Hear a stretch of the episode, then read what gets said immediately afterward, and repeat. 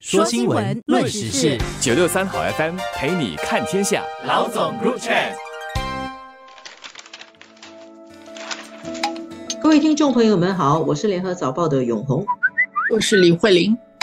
全世界第一号大国美国，它将在二零二四年十一月举行总统选举，然后在一月十五日的时候，总统选举的初选。正式开跑了。美国就是两党制的国家嘛，那共和党跟民主党。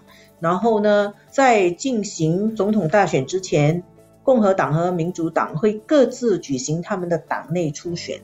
然后一月十五日的时候，共和党他们先举行了他们的初选，在艾奥瓦州，特朗普就是前总统啊，是胜出了。然后他胜选了以后，过几天，共和党里面另外一个比较有力的竞选的角逐者德桑迪斯宣布退选，所以现在美国共和党里面要选总统的候选人只剩下两个，一个就是特朗普，一个就是原来的美国驻联合国大使 Nikki Haley 黑利。黑利黑利其实老实说，可能新加坡人不是太熟悉哦。大概勉勉强强，我们可能知道他是原来美国驻联合国的大使，而且华文的读者对他会有点印象，就是他对中国的态度是强硬的，他是鹰派的。可是你去查一下黑利的背景，他还是蛮是个人物的。首先呢，他是印度裔的女性，她的父母都是印度旁遮普州锡克人移民到美国的。她开始工作的时候，先是帮忙经营她的家族的生意，后来进入政坛。她进入政坛以后，最重要的一个职务是做南卡罗来纳州的州长。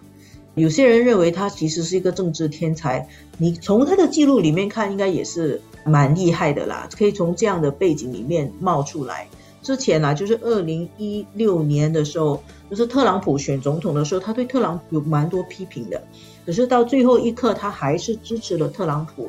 然后特朗普一当选总统，二零一七年一月的时候，就任命黑利去做美国驻联合国的大使。这个黑利做了两年后，他辞职不做了，然后现在来竞选总统。其实我想很多听众也知道，在美国的总统选举当中，外交并不是一个重要的环节。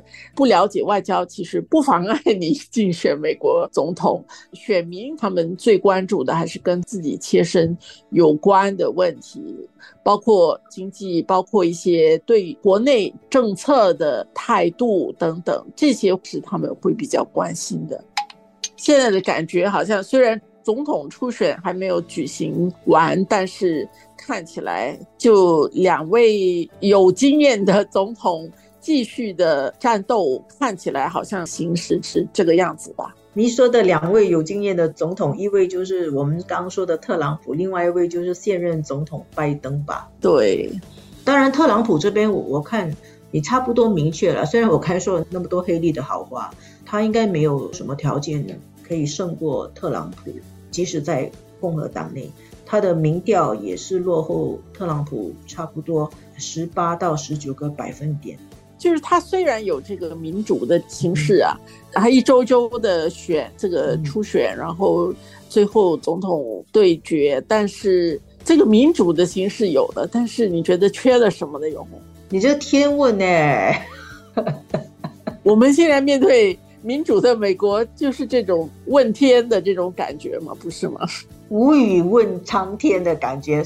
首先有两个不协调吧，一个就是美国作为世界的第一号强国，它在国际全球有这样大的影响力，它的决定会影响世界经济发展，甚至战争与和平的两种道路。可是决定美国总统的是美国人而已，而这些美国人。又首要不是关心外交，是关心他们的内政，所以这个是一个不协调。另外一个是民主，你还是要人民很明智啊，要很有睿智啊，要很懂得批判性思维啊，判断啊，明辨是非，这样才可以达到最好的结果嘛，可以选择出符合最多人利益的那个结果。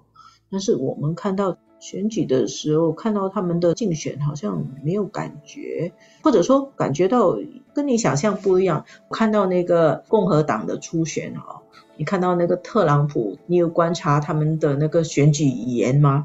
就是抹黑他，说他说话的方式，说他整个姿态，他看起来像一个女人，或者他可能是同性恋者，各种各样的。